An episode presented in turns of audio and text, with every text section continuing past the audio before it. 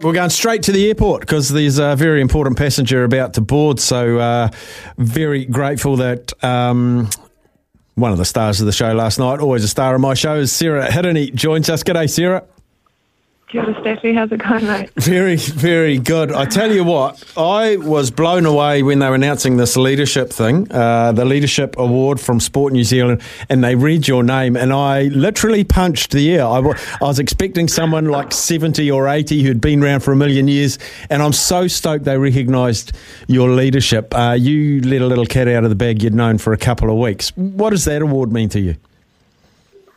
Yeah, it was um, the phone call that I had couple of weeks ago, I was actually in a bit of shock. I didn't really understand kind of what it had meant until we, like me and my husband, talked about it, and he read out who had won it in the past, and I kind of jokingly laughed and I said, "Geez, do I now sit in that kind of older category?"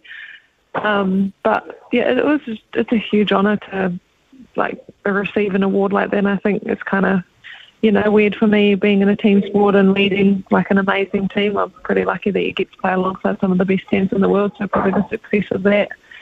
Um, but yeah, it was. It's, it's been a huge honour, and I think I was lucky to be told because then I could prepare something and actually speak what I wanted to say, then kind of forget something and regret not saying it. So yeah, it was, an amazing night to be able to do that last night. So, how do you get your head around that it's you that's been picked and it's you have to make the speech? Because I've seen that list of past winners as well, and it's like you're now in that realm. How do you remove yourself from you and actually go, "Jeepers, I, I must be quite a good leader"?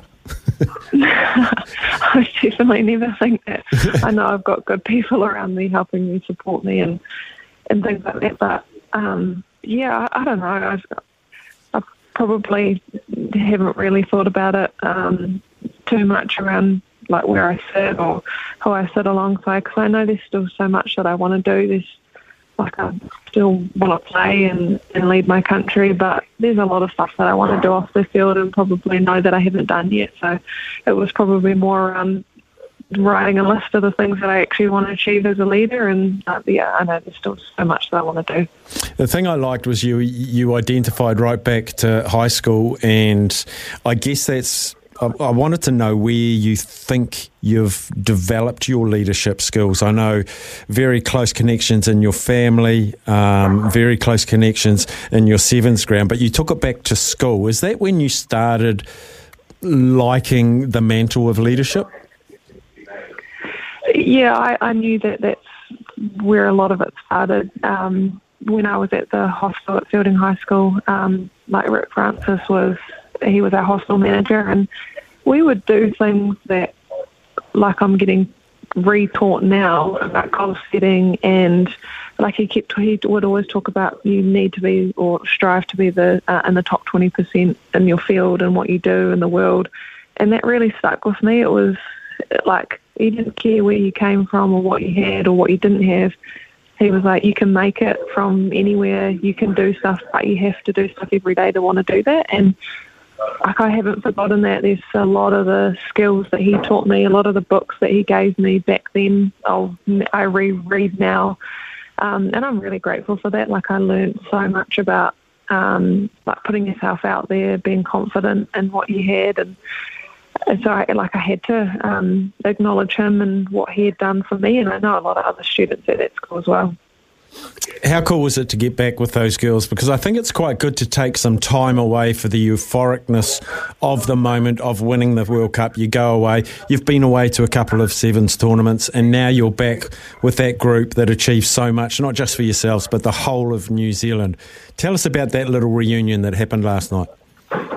yeah, it was pretty cool seeing them at the hotel and then a lot of them at the awards. And I had some of them I hadn't seen since we'd um, won the World Cup. So yeah, it was obviously a lot of hugs and um, a lot of giving each other a bit of grief for what we were wearing and things like that. But like I, like I said last night, uh, I still get goosebumps seeing that last moment of the year that we obviously won last night. But seeing Joanah's hand in the line out it brings me so much joy, and I know how much joy it's given the rest of New Zealand too, which makes me even more happy that people will remember that moment for forever, and they know exactly where they were, who they were with, um, when that moment happened. So, yeah, it was pretty cool to be able to, I suppose, re-celebrate that moment last night, and um, and then also see like people just enjoying um, or celebrating all that New Zealand sport had to offer last night.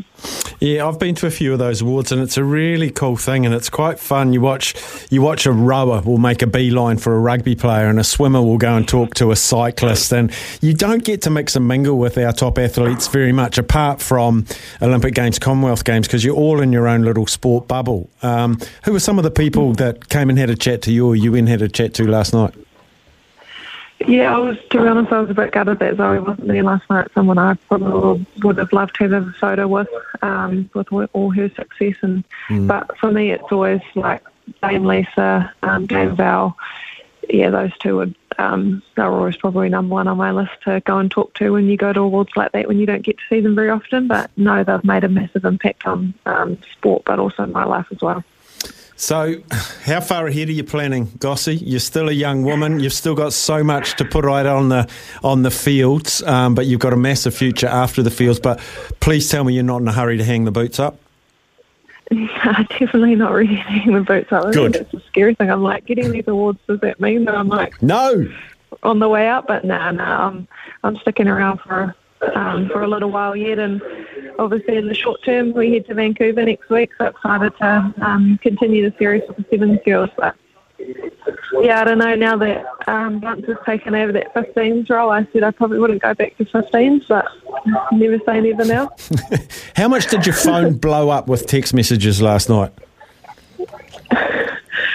yeah, it's been nuts. Um, to be honest, I haven't even got through half of them yet, but but I will because I know how important it is for people to reach out and and um, and that. So yeah, very very grateful for for all the messages that I've received for not just the award that I got, but also our team's award and stuff as well. And um, yeah, some yeah, it's been that. It's been incredible. Well, you don't have to reply to mine, which you haven't seen yet, um, but I would like to extend a big thing. Sorry, I'd like to send a big thanks to your PA, Connor Hirini, your your husband, and and if I see you haven't read it, I know you're not ignoring it, so I just go, Connor, can you ever talk to your boss, please? And uh, he makes it happen. So I'm very appreciative of that.